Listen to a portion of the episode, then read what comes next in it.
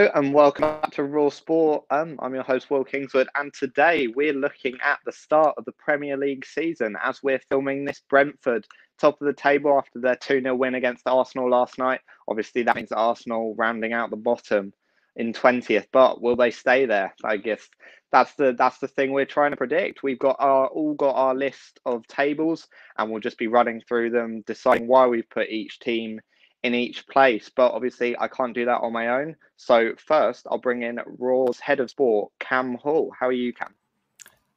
I'm good. I feel I've just stolen your job there, Will. But it is great to it's great to be back. And yeah, of course, a lot coming up on Raw this year. And I guess as well to any freshers who are tuning in as well, whether they you're this is the first time you've ever um tuned into anything that we've done at Raw. It's a little bit of a flavour of the sort of thing that you'll get over the next year, not just on Raw Sport, but across all of the departments, including the news department as well that I run. So yeah, really good if you are watching.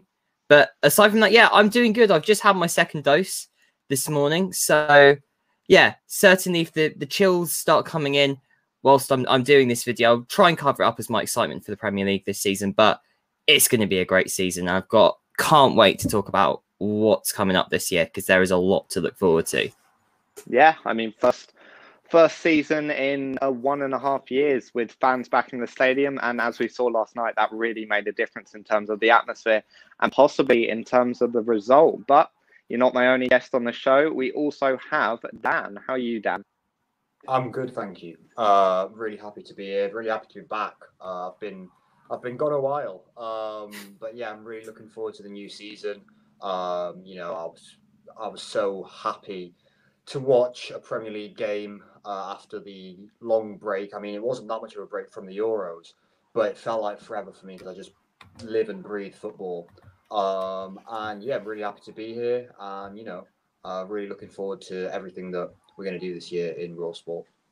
Yeah, no, we've got lots of lots of plans coming up. Obviously, we'll keep we'll bring back um, Super Saturday in the studio. We'll be having a live coverage of all of the three o'clock games, giving our opinions, our thoughts as all the goals go in. We've also got other sports. We do our F1 shows, and if you have any requests for what sort of shows you want, then of course, like send them over to us, and we can make something happen. But today is not about other sports. Today is about football. Just on the bottom there, you can see the Premier League fixtures. So Brentford have already beaten Arsenal 2 0. Man United versus Leeds in the early kick-off. And then the three o'clock games are Leicester Wolves, Chelsea Crystal Palace, Watford Aston Villa, Everton Southampton, Burnley Brighton. Um, and then you've got Norwich Liverpool in the late game, and Newcastle West Ham and Tottenham Man City are the games tomorrow. But what we'll be doing is we'll sort of Dan's Dan's camera is falling over. That's fine. but what we'll, what we'll be doing is we'll be running through. We each got our tables as I mentioned earlier, and we'll be running through in um, different parts where we think everyone's going to finish up. So what we'll do is we'll start with the top four battle. So um, I mean, I'll ask yes, uh, who have they got top four? So I'll come to you, Cam. Who have you got in your top four? So for me, the top four, and by a very clear margin as well, over fifth as well. I think this is going to be a rather unchallenged top four, unlike what we've had in the last couple of seasons, where there's been one or two teams kind of on the cusp. Um, I've got Chelsea winning their first title in five years this season. Manchester City coming very close, but being denied coming in second place. A bit of a gap then back to a very tight battle for third, third and fourth between Liverpool and Manchester United. I've got Liverpool just pipping United there on that one. So it's the same. I'm predicting the same top four as has been for the last two seasons, although slightly different order this time around. Chelsea, City, Liverpool, Man United. I mean, Dan, what's your what would you agree with that, or what's your top uh, Chelsea. What did he say? Chelsea, City, Liverpool, Man United. Yeah, yeah. I think I've got every single team in a different place, um, which is interesting. So I've got I've gone for City, Liverpool, Chelsea, Man United. Um, yeah, I think City are too strong. Um, with the additions, you know, just with Grealish, I think they'll win it. With Kane, it'll it won't even be a competition. But I think that in general, the top four is looking very strong this year. Um, strongest we've seen for a while. Yeah, and again, I'm completely I'm different to all of you. I've got the same top four, but in the order of City, Chelsea, United, and Liverpool. I think after after the spend of 100 million on Jack Grealish, City have to win it. There's no there's no second option really. They can't really afford not to win it, especially after the amount they've spent over the last few years. I think Chelsea, with the signing of Lukaku, has definitely sort of improved an area they were really weak in over the last season because obviously it seemed like um, Timo Werner couldn't score anything. They've also got better players now. Kai Havertz has seemed to come into his own, Mason Mount after his performances at the Euros. So I do think Chelsea second, United third. I think they've just improved, improved the areas that some of the areas that they're weakest in, and then Liverpool fourth, who haven't really made any signings, but you can't really count them out. I mean, can you?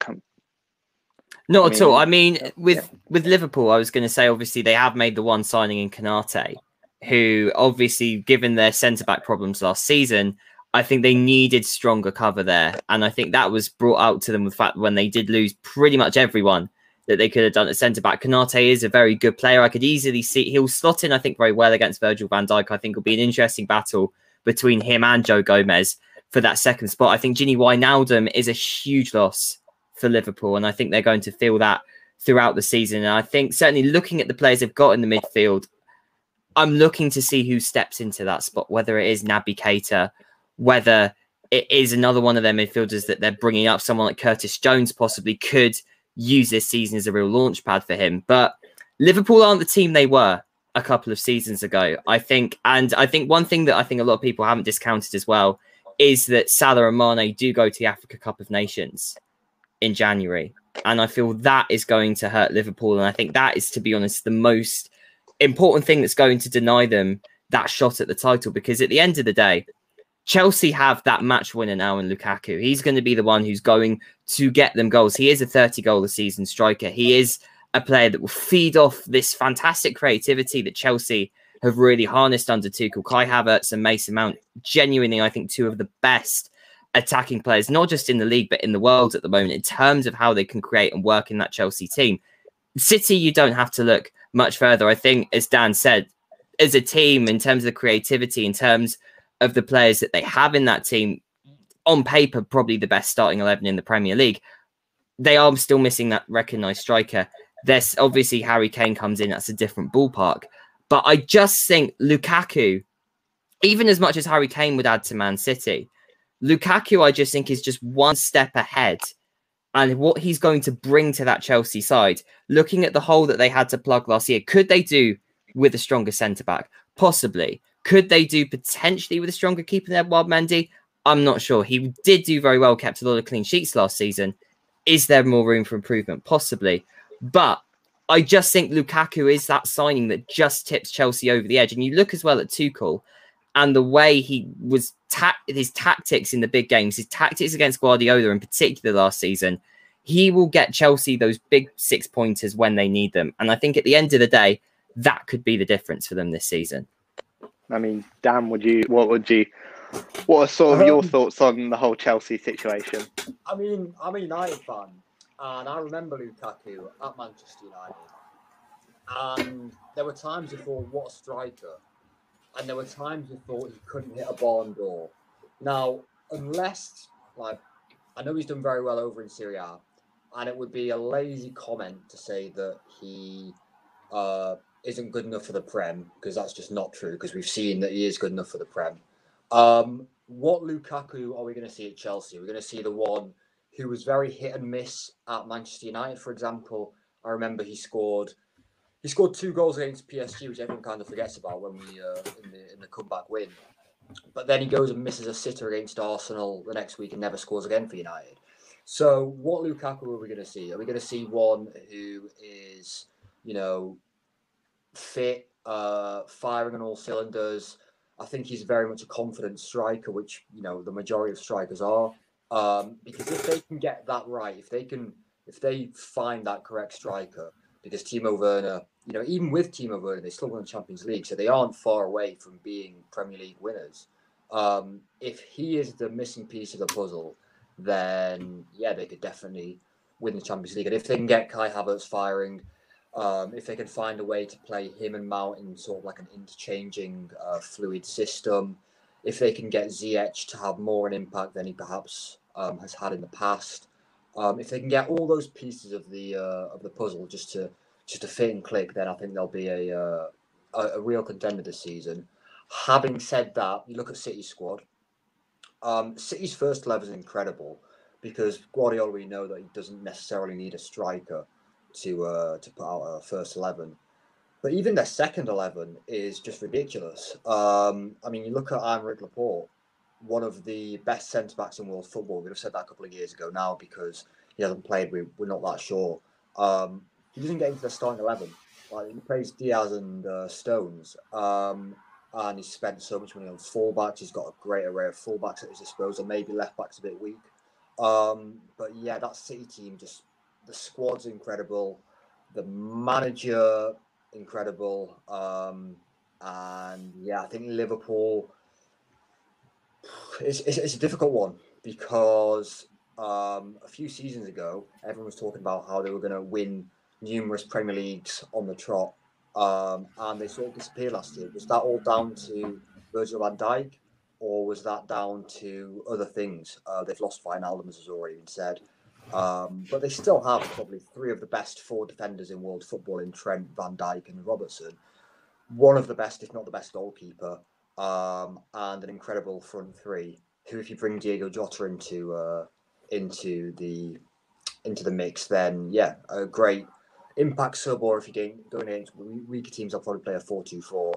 And then you've got Manchester United, my, my team, um, who have made two great signs. I don't think anyone can deny that. Um, and last year finished second. So you know they've been they're finished second. They've improved their team, and yet everyone seems to be well. No one really seems to be talking about them as t- challenge uh, as title contenders. Sorry, uh, which is interesting to me. They've they've sorted out that right wing role. They found Harry Maguire a partner, and yeah, I think it's going to be. I think they've spent their money very efficiently, and I think it's going to be a really interesting, uh, not just top four battle, but all of those four teams have very good chances of winning the league. No, I would agree. I mean, I think all of those four teams do have a very good chance. I just think that it's the City um, second 11 that will win it for them. I mean, we saw it last season when the fixtures came on thick and fast after after Christmas and going into January.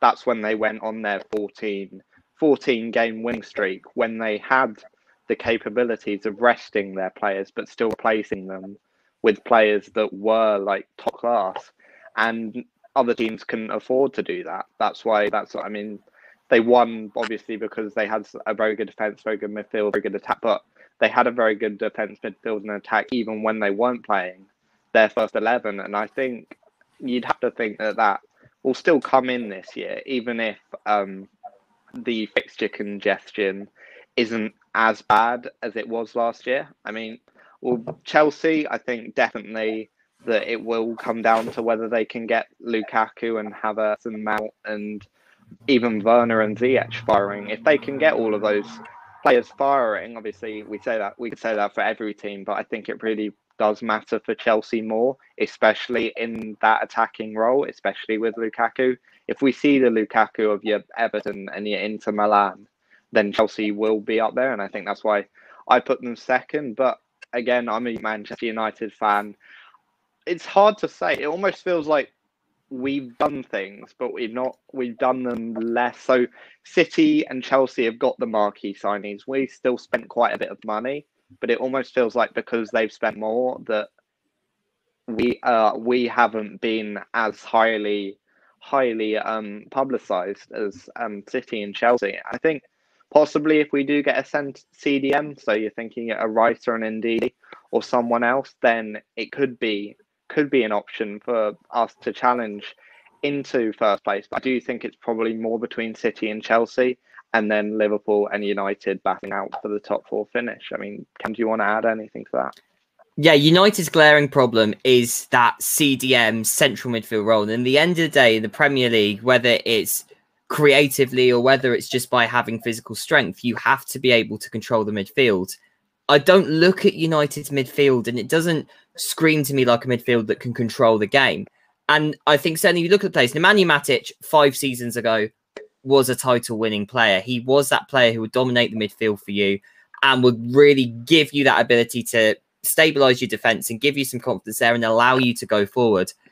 They don't have that player now in Nemanja Matic in a way that someone like N'Golo Kante, for example, is at Chelsea. And I think, again, another big, often underrated reason behind the marquee signings why I think Chelsea are going to win the league. But aside from that, I think United, if United can sort that out and they can bring in someone like a Declan Rice or an Ndidi, then there is, I think, a real opportunity for them to push up higher up the table. And I think United's transfer dealings, I, for considering some of what they've been like under the last few years, this has been a very good window because United have gone out and got the players that they needed in the right positions. Jadon Sancho was that creative player, that consistent creative player United needed. Rafa Varane is very much that stable centre back that gives United a proper stable centre back partnership, which we've not really seen over the last few years. Lindelof, Maguire, Bailly, Maguire, they've never looked the most convincing as partnerships. Varane, Maguire will be a convincing partnership, but they do need to sort out the centre of midfield. They do need someone who I think is someone who would have done what Nemanja Matic would have done five years ago, a younger player who can dominate and can control that midfield and allow players like Paul Pogba, Bruno Fernandes to perform at their best, to allow them to go forward and be creative. Because as we saw at the Euros, Paul Pogba is a player who, on his day, is electric, who can dominate the pitch, who can make things happen. But the system at United doesn't work for him. They don't have that player at CDM to allow him to be so creative, to be so free. That's the signing United needed. If they can get that out of Pogba and bring more out of Fernandes in that front three, they could push higher up into the top four. But I think that's the thing for now that's just keeping them in fourth for me. Okay. And I mean, Dan, any last words on the top four? Uh, yeah. I mean, a centre defensive mid is definitely one of the final pieces of the puzzle, if not the last. Um, a right back, maybe, um, just to sort of fill in that role that Alex Telles did for Luke Shaw, to push him on, uh, to give him more motivation. We know that Wan-Bissaka isn't the best in in the attack. Uh, and you know, Kieran Trippier has been been mooted as a possible um, as a possible signing. I think Atletico Madrid want a bit too much from what Fabio Fabrizio Romano has been saying. Um, so yeah, I, I think at the moment that's going to be our signings. Um, but I still think it's a great team. I still think it's better than anything we've had for the last few years at least. Um, I think you know I'm not. I could talk for hours about Paul Pogba and just everyone saying, "Oh, you just need to find, you just need to get the right place to play alongside him." And I'm still not sure what to think of that because if you're spending 90 million pounds for a player, you want them to be able to play in any system. Um, but yeah, I'm not going to even say anything about Paul Pogba because I really like him, but I just don't know what to think of him anymore uh, as a player. Um, so yeah, I'm not going to get into that uh, wormhole. Yeah, so that was our sort of our top four um, battle. What we'll do is we'll put our full tables in the um, description of whatever you're listening this to this to, so you can come back in uh, May and figure out how wrong we were when Leicester inevitably win the league for the second time. So we're coming on to our European scrap. So our fifth to ninth. I mean, I'll run through mine quickly. I put Leicester in fifth, Tottenham in sixth. I put Leeds in seventh. West Ham in eighth and Everton in ninth. I mean, Cam, what is your what's your fifth to ninth? So from fifth to ninth, so I have got Leicester in fifth, um, a bit of away from the top four, but clear daylight between fifth and sixth. With Leicester, I think the boarding boys from the FA Cup last season, I think they're a very well run club with very shrewd transfer business as well. It's a very secure fifth again for them this season. I've got Arsenal, despite last night, coming in sixth, and I've also attached to Arsenal that I do think they will win the FA Cup last season. I do think Arteta is going to put a lot of emphasis on getting some silverware in with his young team. So I've got them coming in as sixth. I've got West Ham in seventh. I think following up last season with I think another very strong, consistent season from them, despite issues with squad depth that I think we can talk about. Certainly, I think West Ham are going to really pull on, and David Moyes has a system going there. Tottenham, I think the all of the drama that's been going on at Tottenham this summer. We're over with the manager, with Harry Kane. There's clearly disquiet going on. I think that's going to affect their playing style and their performances this season. So I've got them coming into eighth. And then Aston Villa with I think some very shrewd signings to replace Jack Grealish. If they all come off, I've got them coming in ninth. Okay, and I mean, Dan, what's your what's your fifth to ninth place? So I've gone Tottenham fifth. Uh, now that might be an interesting one, but I just it's not that Tottenham are very good uh, because they're not. They're not very good. They're, they're good.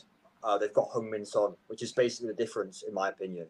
Um, I think Leicester overperformed last season. I don't think they'll be as good as they were last season through no fault of Brendan Rodgers. It's just if you look at his squad and the other squads, he hasn't got that standout player. Having said that, I think Arsenal finished sixth, so Arsenal ahead of Leicester. Uh, Leicester seventh, West Ham eighth, and my probably, you know, I've got a soft spot for Brighton, so I'm going to say them ninth. Um, I really like Graham Potter. I don't know why. There's just something about him which he comes across as a very uh, football fa- fanatic, I suppose you say, in the sort of same way that Pep Guardiola is. You know, I think he's a very good manager. Um, I think he is criminally underrated. I think he's what everyone thinks that Ralph Hasenhüttl is. Um, so yeah, Brighton. So Tottenham fifth, Arsenal sixth, Leicester seventh, West Ham eighth, and Brighton ninth. Those are my Okay. picks. Okay, I mean, we'll start with the three teams that we've all put fifth to ninth in some sort of order Leicester, West Ham, and Tottenham. I think you can't really, as Cam said, you can't really look past Leicester as definitely one of those teams that will be in that mix that probably won't be top four, you never know. But they definitely will be at some in fifth tonight. I think that's a very fairly safe prediction from us. And then you got West Ham, obviously coming off the back of a very good last season. The only issue I might see is that they now have European football, and with the thin squad that they have, they might be a bit further down than they were last season. I'm thinking your Southamptons, your Wolveses that were in Europe and then did sort of suffer from it, and then your Tottenhams. I think I've so me, um, Dan's got Tottenham highest in fifth. I've got them in sixth, and Cam's got them in eighth. I do think that really depends on whether Harry Kane stays. If Harry Kane doesn't stay, I think I'd move Tottenham down a few places. But at the moment, I think sixth place for me, I think seems a fairly, fairly um, decent prediction. I mean, Cam, what would you, what would you think about those three teams? Yeah, I'd say Leicester, I think, always have a very strong squad. I think that's the thing that distinguishes them. There's no marquee players necessarily in the Leicester side. There are some very good players in there. Yuri Tielemans, I think, is a player who's come on a lot over the last season. I think just in the last few months. And I think he's someone who's really starting to establish himself in that Leicester side. Harvey Barnes is back as well. We saw glimpses from him last season of just really how good he could be for that team. James Maddison, I know there's a lot of uncertainty over James Maddison, but on his day, he is a player who could arguably be one of the best attackers in the Premier League and someone who, again, has really come on over the last few seasons. And I think Brendan Rodgers' tutelage has helped there. Jamie Vardy, I think, the last person to say about Leicester, consistently scoring goals, at least sort of on the high 15 to 20 goals a season for Leicester. Jamie Vardy was injured, of course, for a bit of last season, and you could somewhat tell a difference in performances. But I feel like even though Vardy's coming towards the end of his career, he's still in rich goal scoring form. And that's going to be vital to get Leicester up into fifth. And I just think looking at that team, not just on the pitch as well, but I think some of what's going on off the pitch will rub onto the players on the pitch as well. It's a well run club. There's a really good positivity, a really good connection between the owners and the fans and the players. And I think that harmony is something you can't always rule out in terms of having an impact. And I think that's really what gets Leicester a secure fifth spot, especially now with the experience of winning silverware as well. That's going to buoy that team a lot. Arsenal have a very young side, a very exciting young side. I heard they may still be going in for Martin Odegaard, who I feel if they can get Odegaard, that just kind of re- adds a little bit more strength to that attacking lineup. But a lot of the players coming through, Emile Smith Rowe, Bukayo Saka, these are genuinely exciting young players who I think Arteta is really starting to mold the team more in the image he was looking for. I think Ben White as well is a very shrewd signing at centre back. He played some fantastic games for Brighton last season and was really crucial when just when they weren't scoring with the fifth highest expected goals in the league. He was crucial to them getting those points by being so strong at the back. And looking at that Arsenal defense, they need someone who's going to be a presence, someone who can marshal that defense. Now, I'm not saying Ben White will do that immediately. He's still very young, but he's someone who can grow into that. And I think that's a very good signing in the longer term for Arsenal. Tottenham, a lot depends on Harry Kane. We've said that, you know, with Harry Kane, they do, if he goes, it takes a lot of the goals and the assists out of Tottenham as well. And that's something that could really hurt them. They do have quality players, though, in that side, aside from Harry Kane. We've mentioned Son Heung-min. Pierre Emile Højbjerg on his day was one of the best defensive midfielders last season, certainly at the start of last season. Hugo Lloris, again, an inconsistent keeper, but again, on his day, very strong. I think Tottenham's defense is some something that was so crucial to them getting up towards the top of the league a few seasons ago. That has regressed. Alderweireld's going, I think, is a loss for Tottenham. Obviously, still got Davinson Sanchez, but Eric Dier isn't someone that you would want at centre back. And that squad has just been slowly regressing and slowly losing the quality allowed it to get to the top. And I think with Nuno Espirito Santo now as manager, he is someone who does know how to build a team and take it up, as we saw with Wolves. But Tottenham's a very different challenge to that.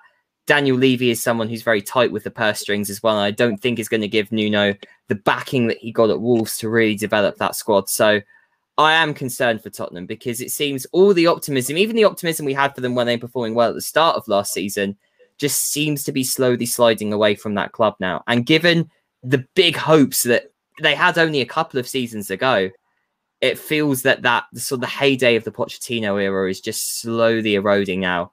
And I think that's a very sad thing, given just how much that club had built up these young players and created this very exciting squad. It feels it feels like Tottenham are going to do a Tottenham almost and bottle it at the last second. Yeah, I mean, you can't really say much about Tottenham, especially given that they still all their transfer business seems to still be up in the air. I mean, Dan, what are your thoughts on the three teams that we've all got mm. fifth and ninth? So your Leicester's, your West Ham, yeah. Tottenham. Um, I mean, we've just we've just talked about Tottenham. We've just discussed them. Um, I think Nuno Espirito Santo is a, similar coach in a way to Jose Mourinho in that uh, he values wins over attacking football. Um, so they haven't had a massive sort of change in style in manager. Granted, Nuno tends to go for five at the back uh, instead of uh, whatever Jose Mourinho goes with. Jose Mourinho is more flexible in his formations. Um, but I think they're just going to grind out a few important wins, like they did last season. To be fair, they beat uh, City two 0 um, They played either terribly or very well, either, either way you want to look at it, whichever way you want to look at it. Uh, but they got the win against City, so I just think it's going to be uh, a continual um, sort of debate about. All right, do you want to finish fifth, playing poor football, or do you want to finish, you know, mid-table, but you know, having some decent, uh, having some decent games, and yeah, just sort of having more hope for the future. Um, I think they'll finish fifth. Um, sixth, Arsenal, just because they've got Arteta. Um, I was looking at their. Everyone's comparing the Rafael Varane signing to the Ben White signing, and I don't think that's fair because Man United and Arsenal are in different stages of their sort of progression as, a, as football teams. Uh, I think both signings are good for where the teams are at. Um, what I will say about Arsenal, though, is they don't have a centre back who you'd be scared to come up against as a striker. Um, Harry Maguire would terrify me because he would absolutely flatten me. Rafael Varane, I'd probably just respect too much to actually like probably run out or anything because he's quick, uh, he's strong in the air, he's won everything there is to win. Um, Arsenal have Ben White. Um, who else played yesterday? Uh, I don't know if they've got Gabriel, but he's out injured. Um, they've got Callum Chambers, who they played at right back yesterday. Uh, these centre backs or sort of defenders, um, there isn't anyone who you'd say is a is a leader in that team. They're all because Callum Chambers isn't even that young, but uh, they're they're not first. They're not the first name on the team sheet. Well, Ben White might be, but he's young. He's just signed. Um, so there's a bit of a conundrum as to you know who's going to be who's going to take charge of that defense because it's not going to be the goalkeeper. Bernd Leno letting Martinez go was the biggest mistake uh, Arsenal have made in years. And then you come to Leicester, Now, Leicester are the best, well, are the best run club out of those three by far. Um, the thing is with Leicester, as as has already been said by Cam, uh, they don't have a marquee player. Um, you know, Vardy is getting on a bit, um, and I don't think he's going to be the same player. You know, he's what 35 now, and even though he was still going strong last season, every you know time catches up with every with everyone. Um, he's going to lose some of that pace. I think that's why they sent Daka. They've already uh, prepared for um, the sort of demise of Jamie Vardy. Uh, they've got Iheanacho, another good player, not a great player, a good player. Um, I just think they haven't got uh, the star players that you know. Aubameyang, even though he's getting on a bit, is still a, great player. Heung-min Son, uh, great player. Harry Kane, if they can keep him, great player. Uh, they haven't got that name, and that's what concerns me about them. But yeah, I think there's a massive difference between those three teams and the top four in terms of quality. And I think then below that, there's a big difference as well. Yeah, I mean, you've spoken about Arsenal. I haven't put them in the fifth to ninth. I've put them tenth, and I just think that they haven't really got a star. They haven't really got a star player at the moment. Aubameyang, you'd argue, is probably the closest one there, but he, even he's misfiring. He's sort of like being like a Timo Werner. Like he's should be scoring, but he isn't. And I just can't see where Arsenal's goals come from. And I don't think their defense is as like strong as strong as it needs to be to challenge uh, probably for Europe. Obviously, they're not in Europe this season. That might make a difference, but it's hard. It's hard to say. I think possibly I've been a bit harsh on them, harsh on them, putting them tenth, but I just can't see. I can't see Arsenal being up there, being challenging for maybe Europa League be your fifth and your sixth. I put, I mean, I put Leeds in seventh. I think that Leeds, especially, will kick on from last season. They've uh, brought in Jack Harrison permanently, brought in Junior Firpo from Barcelona. That there's no reason that Leeds can't really do well this season. They've not really lost anyone. They played good attacking football last season, and if they can sort out, stop like sort out not losing to some of the weaker sides and keep on like being beating the the stronger sides like we saw last season. They beat Man City.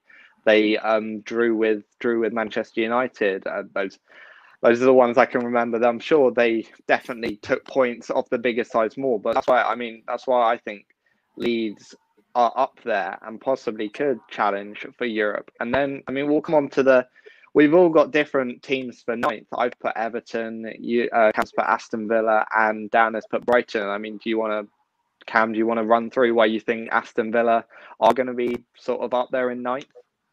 Yeah, so Villa's an interesting one. So I originally did the table, I had them down in 13th, but I've kind of thought about this. And with Villa, I, I made a lot of that judgment based upon the games they didn't have Grealish last season. The fact that Villa without Grealish, when he was out injured towards the end of last season, were not as good as they were with Grealish. You could tell the difference. And so I was kind of thinking about that. And I think that kind of put, for originally, I put them quite low. But the more I kind of think about some of their transfer business, I think Buendia is a fantastic player who I think can provide not not what Grealish did, but can cover a lot of what Grealish did. And he is a player as well with Premier League experience having played at Norwich, and even though he's been in the Championship with Norwich last season, he's got experience of English football, a lot of the physicality of it, and in particular, some of the kind of the lower mid-table scraps that Villa are going to need to win to be able to get into the top ten. So I think that's a good signing. Ashley Young is a very shrewd signing. Yes, Ashley Young is getting on a bit. He is an older player, but he is, you know, he was only a couple of years ago in the uh, starting the starting eleven for the England squad. This is a player who provides a lot, not just going back defending as well, but also going forward as well, and can really bring some intent to that Villa side. And I just think that experience that Ashley Young bring, I think, is going to do so much um, for Aston Villa and really galvanise that squad in a way. On the other flank, if if Ashley Young does that on the left, I think Leon Bailey is a very shrewd signing on the right. He's been in fantastic form for Leverkusen over the last couple of years. He's going to bring some real pace as well to that Villa side. And really, I think very much a lot of the signings that Villa have done have very much brought what Grealish did, but over more players. And so I think that's something that Dean Smith can really use to kick on with and I think, provide a very attacking threat for Villa this season, which I think ultimately, I don't think Villa are going to win games necessarily by defending, although Emiliano Martinez is one of the best keepers in the league. And I think, as Dan said, a, clearly has been shown to be a big loss to Arsenal by the way he's just been able to perform at Villa and have that freedom to keep those clean sheets. He will keep quite a few clean sheets, but Villa will get into the top 10 because of the way they've shrewdly replaced Grealish across multiple players. And so it means that the effect of losing one of them isn't as much as it was with losing Grealish. And so I think it's going to be very tight. And I think they're probably, they may just sneak in at the last minute. And I think there's certainly maybe a gulf between them and Tottenham. But Villa will get into ninth. And I think they'll solidify their status in the Premier League in a way that last season, most people had them to be going down. I think they really kicked on last season. This will be the one that really solidifies them as a higher mid-table, possibly pushing for Europe Premier League side. Okay, and um, Dan, you put uh, Brighton in ninth. Yeah. Bit of a, bit of a Yeah, better performance than last season. Yeah. Um, I mean, Brighton are XG kings. We all know that. Um, and um, I just, it's hard to justify putting Brighton ahead of Everton, ahead of Aston Villa, ahead of Leeds, ahead of Wolves, even. Um, but last season, I believe they finished fifth in the XG table. Now, I'm not saying they're going to finish fifth. Uh, almost no chance. Um, but I did. I, I think they got very unlucky last season. Um, I remember when they played. They played us as in United. Um, they were very. They very. They played very well, and we beat them literally after the final whistle had gone with a Bruno Fernandes penalty, um, like we always do. And yeah, but I, I think they are a very well run club.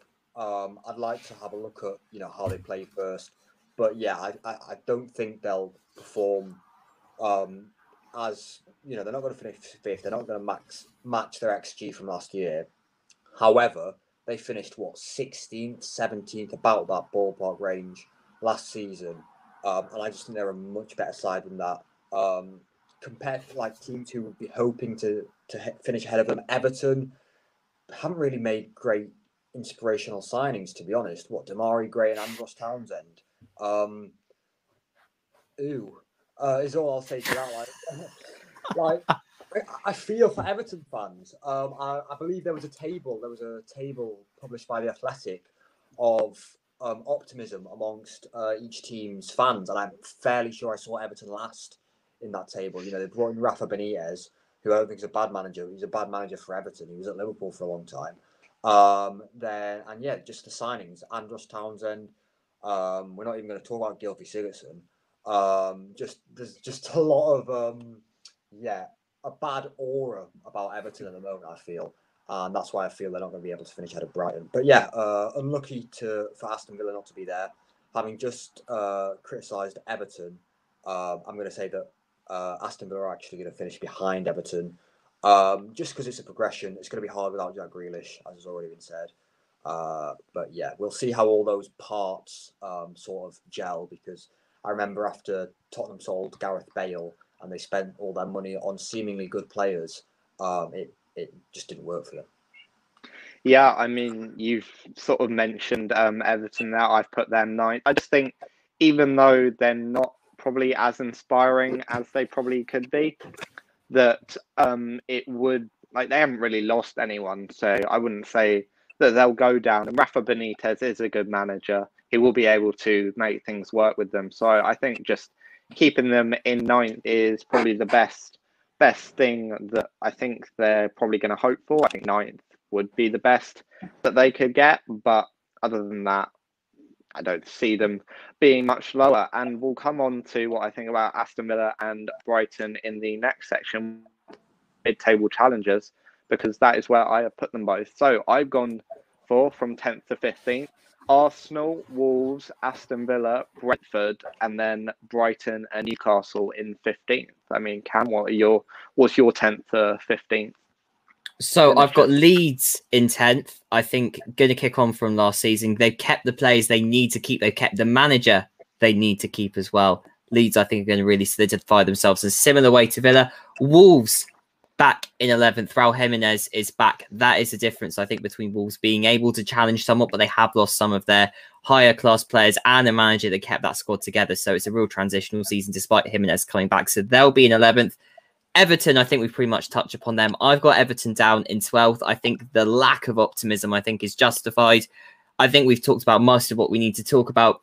Everton's transfer window, which seems to have been um, done in 2016 rather than 2021. And I think arguably the worst decision I think Everton made with the manager. I think Rafa Benitez is a good manager, but there were better managers out there. I think Eddie Howe personally should have got the job. I think a much more attacking coach, similar to the ilk of Ancelotti, someone who has been out of a job for a year, admitted, but someone as well who has a passion to work at Everton, being a boyhood Everton fan all his life. And he is someone who is very much, I think, a new style of English manager, similar vein to Graham Potter, being an attacking manager, I think would have been a perfect fit for Everton, not Benitez. So I've got them in 12th. Newcastle, who I predicted to finish above Leicester of all teams last season, up in ninth. I think a more realistic prediction for them this season in 13th. Callum Wilson and Saint-Maximin, I think, are key to keeping them fit because Newcastle do look a different squad with them in on their day, as they do as well with Joe Willock, who I think is a crucial signing for them, getting them into 13th. Brighton, the XG Kings of last season, they haven't signed anyone that convinces me that they're going to turn their expected goals into actual goals. And at the end of the day, it's goals that get you points. So I've got them in 14th. I don't think they'll be in the relegation scrap, but I don't think they're going to be pushing on as high as Dan does. And finally, in 15th, I've got Burnley every year Burnley seemingly ends up in and around the relegation battle, but I never see them going down. I've never looked at that team whether I think a lot of it's down to Sean Dyche and the way he drills that squad and he organizes it, the backbone as well, Nick Pope, Tarkowski, Ben Mee, and then also the very physical forwards as well, Chris Wood in particular. I think that is a team that just knows how to stay up in the Premier League. So I've got Burnley coming in in 15th. Right. And Dan, your 10th to 15th mid table challenges. Yeah. Um, so I went Everton, Aston Villa, Leeds, Wolves, and Newcastle. I've already spoken about Everton and Aston Villa. Leeds, um, Leeds, I don't think I've got as good a squad as the other teams in and around that zone. However, they've got Marcelo Bielsa, um, who, I mean, Junior Firpo's already come out and said it. Um, he's seen more videos of how um, he wants of how Bielsa wants him to play in two weeks at uh, Leeds than he saw in two years at Barcelona, um, which you know is a criticism of Barcelona, but it's also a compliment to Leeds and how thorough uh, Marcelo Bielsa is. Um, I think they, I think I don't think Patrick Bamford's a great player. I think he's an okay player. I think Calvin Phillips is their best player, I'd say.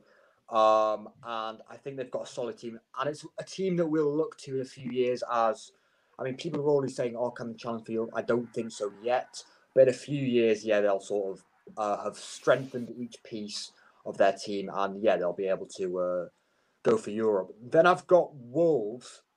Now, a couple of seasons ago, uh, we were talking about Wolves as potential Europe, uh, you know, European as a European team. I think you know, um, and even perhaps going into the top four, but they've just regressed. Uh, they've lost their manager Nuno, who was down with them back in the championship, um, and they don't seem to have the ambition that they did before. You know, when they brought in Ruben Neves, uh, João Moutinho, um, all those players who you thought that's a massive downgrade for them coming from their team, but then actually took Wolves up to a new level. They don't seem to be making those type of signings anymore, and you know they, I think they're just going to regress. Um, not so much because they've gotten worse, because they really haven't gone anywhere. They um, other teams have just improved uh, in relation to them. And then, so I've said 11th, 12th, 13th, 14th. And Newcastle. Yeah, Newcastle. Um, Newcastle are just a solid team with Saint-Maximin in. That's it. Uh, they've got an average manager with Steve Bruce. And now we're getting towards teams who I don't think are very good. Uh, this is the point where I think they go from being solid to just not very good teams. But because, um, and they're going to finish 15th because the other teams aren't as good as them. They don't have as un, they don't have as much experience of the Premier League in the uh, in the same way that Newcastle do. and they have a few. Uh, well, they've got Saint Maximin, who is a very exciting player, and you know is a player who gets the crowd off their feet. Um, sorry. Um, and uh, yeah, I think uh, without Saint Maximin, they'd definitely be in more trouble than they are right now. Uh, yeah, so I mean, we've all seemed to ag- sort of agree. I think Wolves, as you mentioned there, I think they really, really suffered from Raul Jimenez's injury. It's really good to see him back, but just losing a player that will get you like 10 to 15, almost 20 goals a season, you can't really recover from that. And it almost felt like it's not they were living on borrowed time, it's that they were really performing and then they they needed to keep performing to keep maintaining that level. And as soon as they stopped, then sort of the life fell out of them in a way. I think that um, who else? I think that Newcastle. We've all got Newcastle in there. They're just always there. I don't really have much hope for them. I can't see them being relegated. I think they're definitely four or five teams that are worse than them. But I, I mean, I put Brentford in my um, 10th to 15th. I think Brentford, you could see them sort of being like a Sheffield United coming up, managing to get sort of good performances in. I don't think that maybe 13th is quite high. I'd maybe I've been quite optimistic there, but they played well last night. I know it was against Arsenal, so can't really can't really say much about that performance, but they did play well, and I think that their stay their I mean their first game back obviously with fans, but their stadium seems like a place you almost not wouldn't want to go to, but does seem that it's sort of a twelfth man for a Brentford that probably need that need that twelfth man. And I mean, last but not least, that me and Cam have put in that range will come to Brighton. Again, I don't I agree with Cam. I don't see that anyone has come in that could help with their expected goals turning into actual goals. And I'm quite surprised that they haven't brought anyone in because that did seem to be their big issue last season, finishing. And I think if they do bring someone in, I don't see any reason why they can go a lot higher, especially if they find a hidden gem that could get that 10 goals that wouldn't have gone in normally, that would go in. And if they're making the chances and making making up like the points to get them up there, I don't see any reason why they couldn't possibly get into the top half of the table. I mean, Cam, what? Uh, I mean, you haven't really got any any out there predictions. So do you want to sort of just run through um, anything else you want to say, really?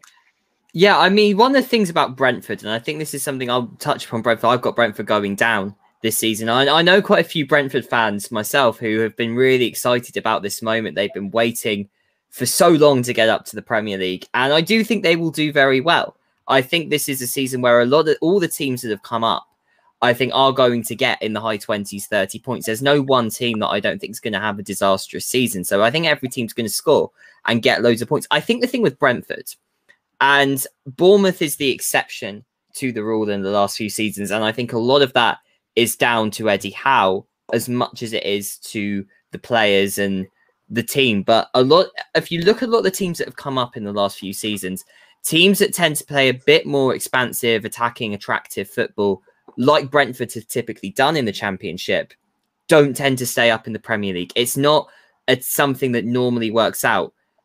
The best example, I think, Norwich coming up a couple of seasons ago when they won the championship with this very you know, exciting attacking football, and people really expected Brighton to kick on and do all. Some people expecting almost what Leeds have done right now, or, or I don't know if that was potentially too optimistic for Norwich, but they went down after a good first few games. They just crashed and burned, and I just think that in the Premier League, particularly if you're a new side, I think you've got to come up and you've got to really have a strong defensive spine and really cope, I think, with what is the big physical challenge and the big change in the physicality between the Premier League and the Championship.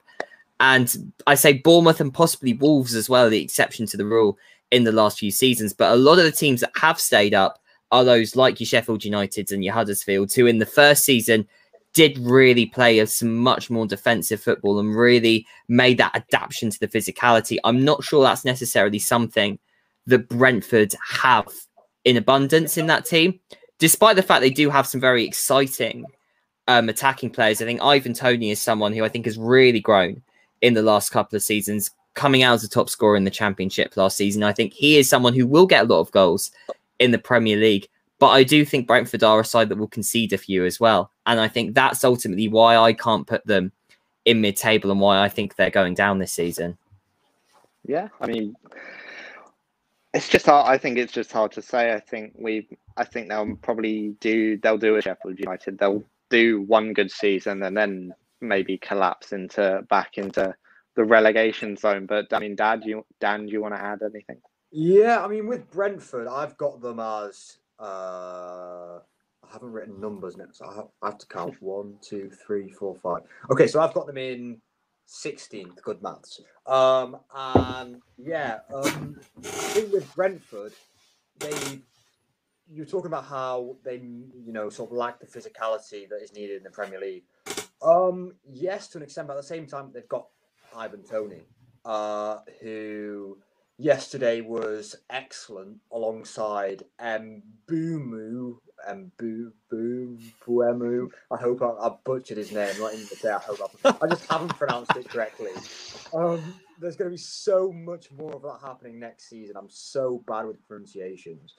Um, but uh, yeah, he was excellent, and he his link up play. He's not just a goal scorer, which is what I assume because I don't watch much Championship football. I saw that he had 33 goals last season in the Championship. Um, I put him into my fantasy team. I thought, am I going to get burned like I've been so many times with Teemu Pukki? But I was really happy with what I saw from him yesterday. Um, he didn't get his goal, but um, some of his, you know, he put in a great cross at one point, um, and he looks really good physically. He was winning so many headers. Um, granted, it's against that Arsenal defense, which you know um, is is weak for lack of a better word. But um, I think he's going to be able to uh, to pull that Brentford team uh, to a relatively safe uh, 16th position. Um, and then, yeah, uh, that's all I have to say on Brentford. Yeah, I mean, there's not not much else to say about this um, this part of the table, really. I think any team, you can have a team that outperforms themselves quite dramatically. You look at your West Ham's last season, like most people were thinking mid to lower table finish sixth. Like, there's no reason that I don't know a Brighton can't finish up in seventh. And Aston Villa with their new signings, which we've probably mentioned, brought in Danny Ings, um, Danny Ings, Buendia, Leon Bailey. I mean, there's no reason they couldn't finish quite high, but then they could also do what sort of Tottenham did once they sold Gareth Bale, as you mentioned. They could have made a load of signings on a load of players, and then those players don't perform, and they're back down in 16th. Like it's it's hard to hard to say with uh, this part of the table. And I mean, Cam, would you agree?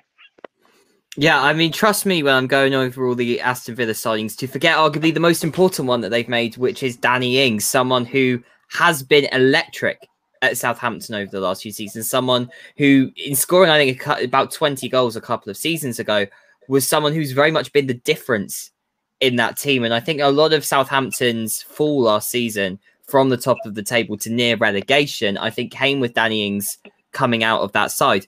With Aston Villa, as I said earlier, they've replaced Grealish with more players than what Grealish could provide on his own, which, uh, yes, I, I think will take time to bed in, but I think is certainly a good long term prospect. I think will come good by the end of the season. But the partnership between Danny Ings and Ollie Watkins has the potential to be one of the deadliest in the Premier League Ollie Watkins, I think, was on his day one of the best strikers last season and was someone who I, again, someone who I was always very confident about having seen him at Brentford. But in the Premier League last season, I think he, I think he was very unlucky to not make a push for the England squad and to not get it potentially get into that 26. He, I think, is really going to come on and being partnered with Danny Ings as well. I think there's real potential for Villa there, and that's why I've just got them going into ninth. Of course, the one team that loses out the most from the Danny Ings transfer is Southampton. Of course, being a Portsmouth fan, my opinion towards Southampton is always slightly biased. But I've got them down in 16th this season. I always do want to relegate them. And it's, it's slightly sad that I can't because I just feel there are teams that are worse than them this season. But they are they are in a real rut. And it's something that I don't necessarily feel they they know how to get out of. And with Southampton, I think what's going to keep them up are the performances of individuals. James Ward Prowse, I think, the most important individual to keeping them up. But they they are so not the team that they were a few seasons ago under Ronald Koeman, which was producing some of these fantastic players and really developing them to go on to bigger sides. But really, again, almost doing like a Leicester, almost having a really good team of players. Something's gone wrong at Southampton. I don't think they know the way out. It's not enough to relegate them, but there should be more than the alarm bells that are ringing. You know, someone like Armstrong, for example, is not the signing that I would necessarily have made, or at least being the only real signing of note. I think I'm I would be concerned if I was a Southampton fan and if I was a Portsmouth Football Club fan, I would be celebrating with immense glee. Even if we will inevitably spend another campaign struggling to get out of League One, we can at least enjoy Southampton struggling. Yeah, I mean, we'll come on to Southampton in. I we've all got them in our final five, so we'll come on to that quickly. But Dan, do you want to just add any last words on Aston Villa and the money they've spent from the Grealish transfer? Yeah, um, I can't criticize any of their in like individual signings. They all look great on paper. That's the thing on paper. Um, but we all, but I, have mentioned it before. You know, I've already mentioned it. Tottenham, look what happened. Their signings look great on paper, and and did any of them work out? Lamela maybe because he was there for a few seasons. Soldado certainly didn't.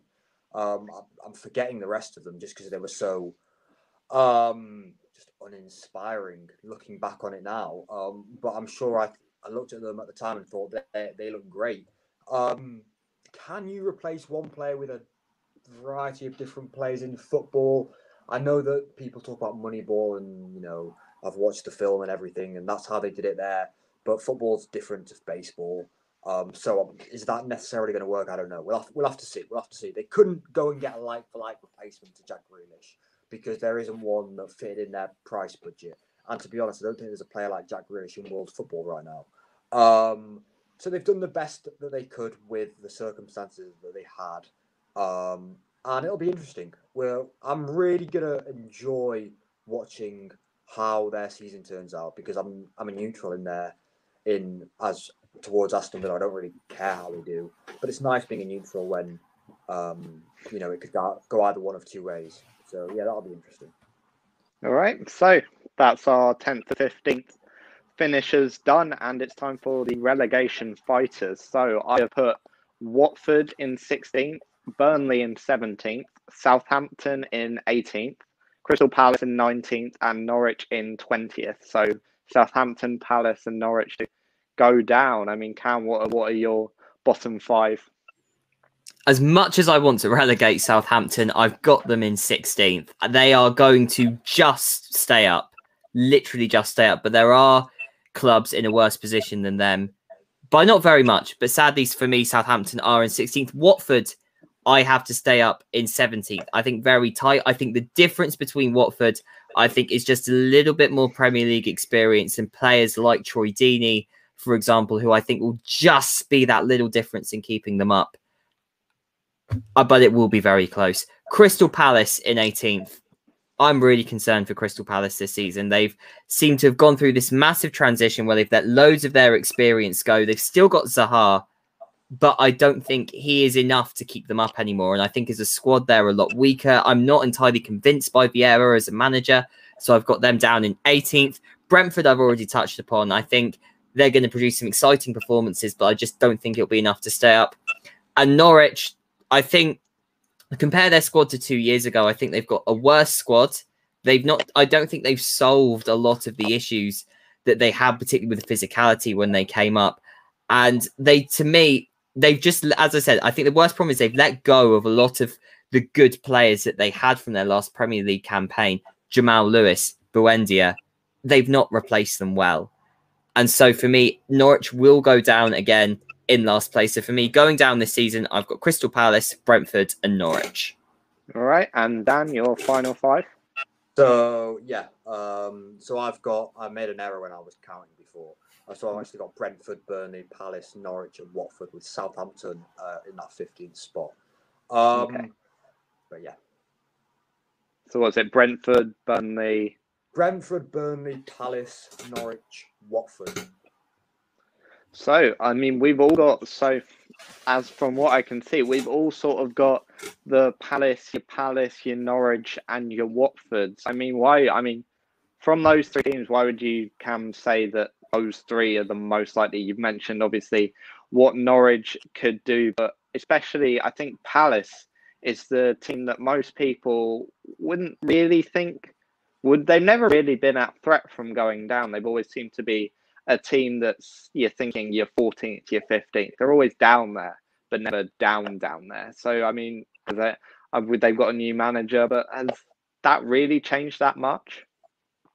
They, but they've lost a lot of the players mm. and a lot of the experience. I mean, if you look at someone like Van Aanholt, for example, he's not a top quality player, but he's experienced in that side. And Crystal Palace have let go of a lot of that experience. And I know there's this whole kind of sea change that Palace have been going on. They wanted to kind of move on from the Hodgson era, which a lot of people did feel was kind of starting to become a bit stale, was going nowhere. But I feel like by going, I'd rather go nowhere than go backwards. Now, Vieira, I'm unsure of as a manager. He had a fairly decent record at New York City, but the MLS isn't really a stomping ground as a manager. His record in Nice, he got one Nice took the Europa League in one season, nearly got them relegated the season after. So Vieira, I'm still mixed upon, and I think it'll be interesting to see how he does. For me, I, ju- I, I, it just feels like the time is running out for Palace, and it was coming sooner rather than later. But I feel by letting go of a lot of the stability and a lot of the experience that has kind of kept them up in the last few seasons, I feel this time is just they're just going to go under. It'll be close. I think that battle between kind of Southampton, Watford, and Palace, and I'd say probably Brentford as well. If all of those five teams I've got at the bottom, it's going to be very close and it will go down to the final day. But I do just think this is the season where Palace go down, not necessarily by not I do not winning loads of games. I think Palace will still grind out results like they tend to do, but I just don't see them performing well enough against a lot of the teams, particularly that they're competing against in the relegation battle, to keep them up. So, yeah, I feel Palace might need the champ. I feel it might be a good thing for Palace to have the championship to give them the chance to regroup and come back up stronger. But I just feel this season is one too much for them. I mean, Dan, would you agree with that? I mean, yeah, yeah, I'd agree. I mean, the signings that they've made, I don't think are bad signings. Um, you know, they've signed Guehi, a lovely another butchering of a name by me. Um, I think he's a very good signing. They've signed Joachim Andersen. Uh, haven't seen much of him, but he looks to be an experienced centre back from Lyon.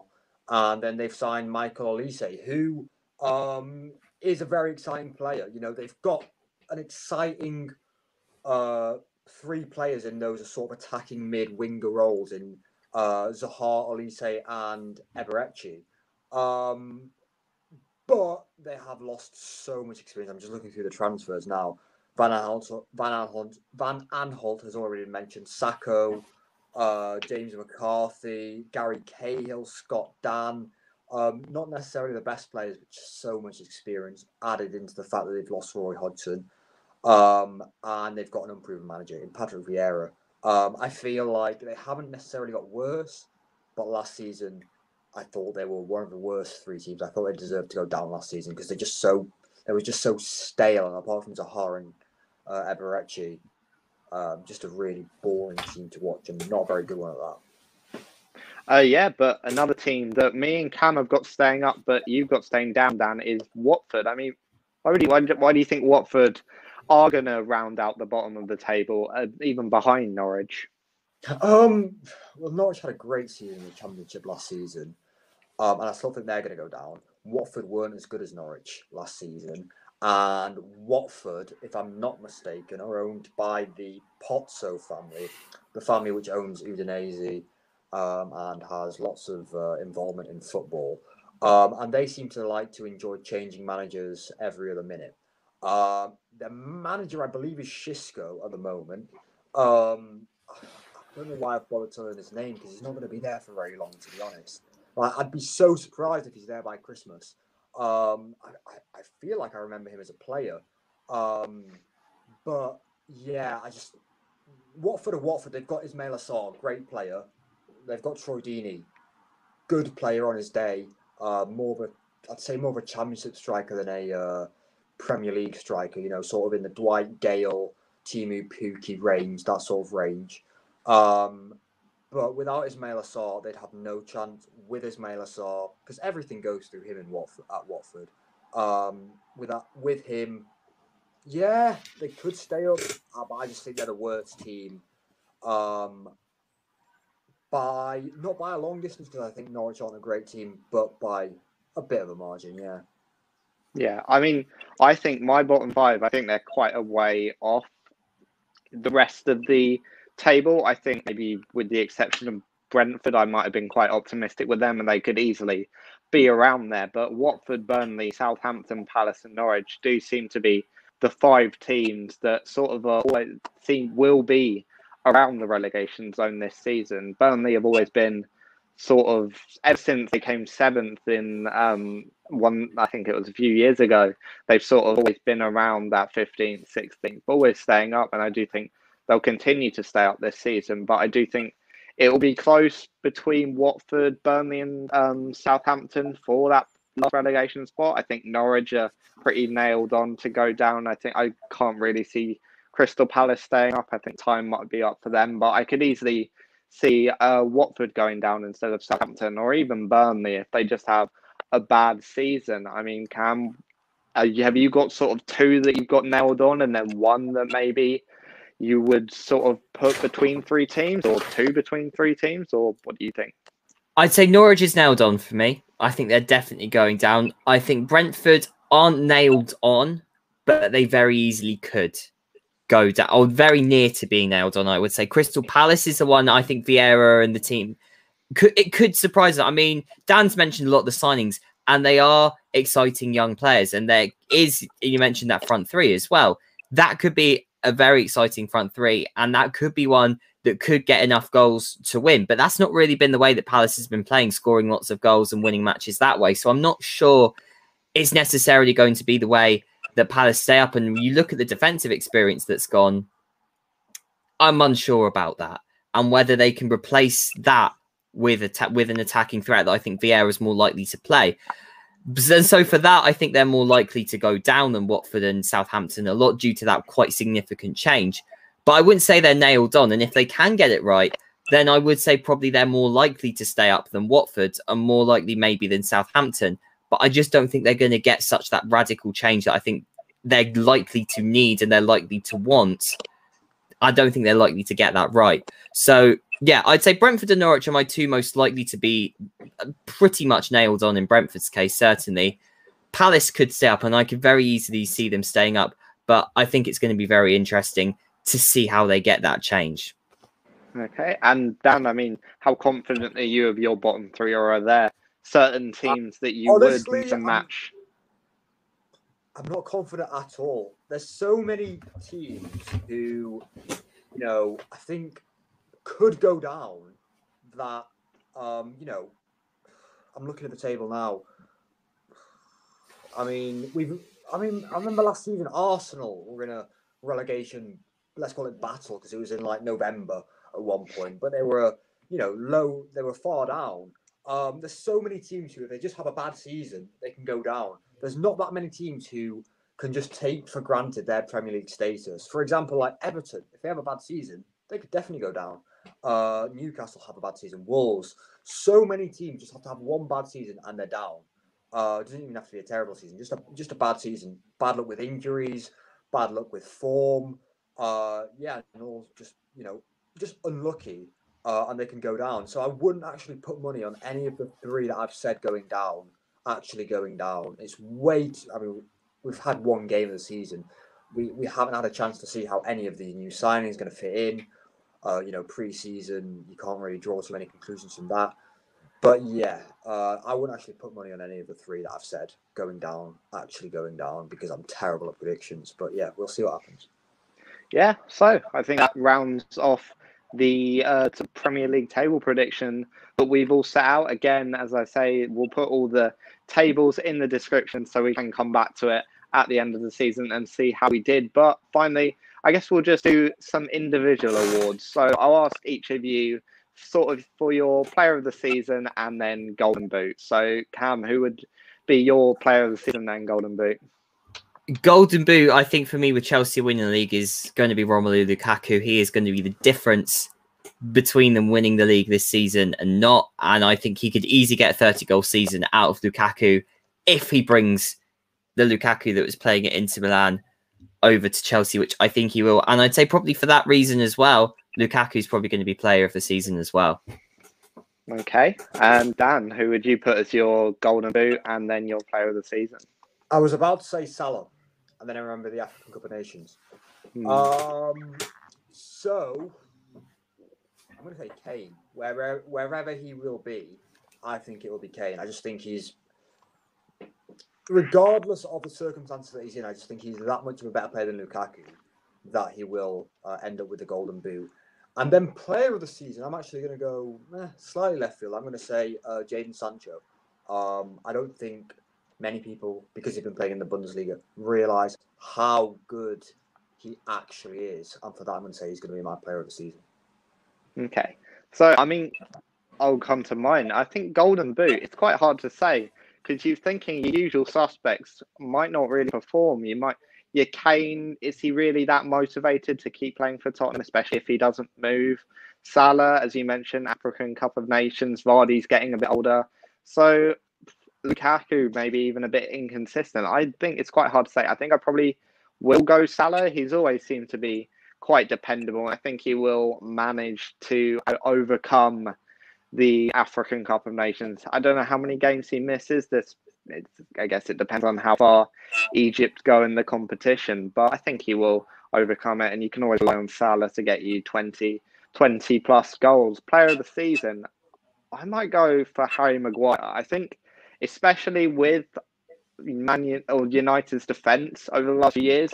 I think Maguire's been quite underrated in it. I think he's not been seen as a defender on the caliber of your Ruben Dias's, your John Stones, even your Virgil van Dijks. I think that Maguire has been underrated probably because he was too expensive signing from Leicester. But I do think he's a very good defender, and now I think that he's got that partner in Raphael Varane that United might have a very good defensive season, and it might just come down to whether whether the team can get the attackers firing throughout the season. So, yep. So my golden boot is Salah, and my player of the season is Harry Maguire. Other than that, I think we're all finished. So thank you for coming on, um, Cam and Dan. Have you got any? Have you got any last words? I'll come to Cam first. Yeah, just on the point of player of the season quickly, I think if it doesn't go to Lukaku, if they don't want to give it to the Golden Boot winner, Kai Havertz, I think we saw just how he was starting to settle it under Tuchel last season. I'm talking up Chelsea so much because I genuinely believe you look at the team and the way they were playing towards the end of last season. I think Tuchel has really drilled those players, I think, into his style of football. I think tactically, the way that Tuchel will approach each game, particularly the big games as well, I think he really will know how to get those results out. And he knows where the talent is in his squad as well. And I think if he, he will get the best out of Havertz, Mount, Lukaku, if he can get Timo Werner going as well, that is going to be a very difficult set of players to stop you winning the league. This is an exciting season. I think the quality in the Premier League, I don't think has ever been higher. And we're seeing, despite the insane amount of high quality free transfers that PSG have pulled off this window. The quality in the Premier League at the moment, I don't think has ever been this good. And I think that's it. I think it's a testament to the Premier League and to just how much players want to come over and play in English football. And so I think how much investment has been put into the clubs here. But I think it's testament as well to the fact that uh, there's a really strong base of supporters in England who I think when we saw the Super League, I think really came out and showed just how much passion they have for the clubs. And I think that really motivates the players as well. And I think having fans back in the stadiums this season, I think is going to be a fantastic season. It's going to be one of the closest, I think, potentially title fights we've seen in the last few years. I'm really excited. And if only Portsmouth could get out of League One and get back up to the Premier League in the next few seasons, it would make it even better.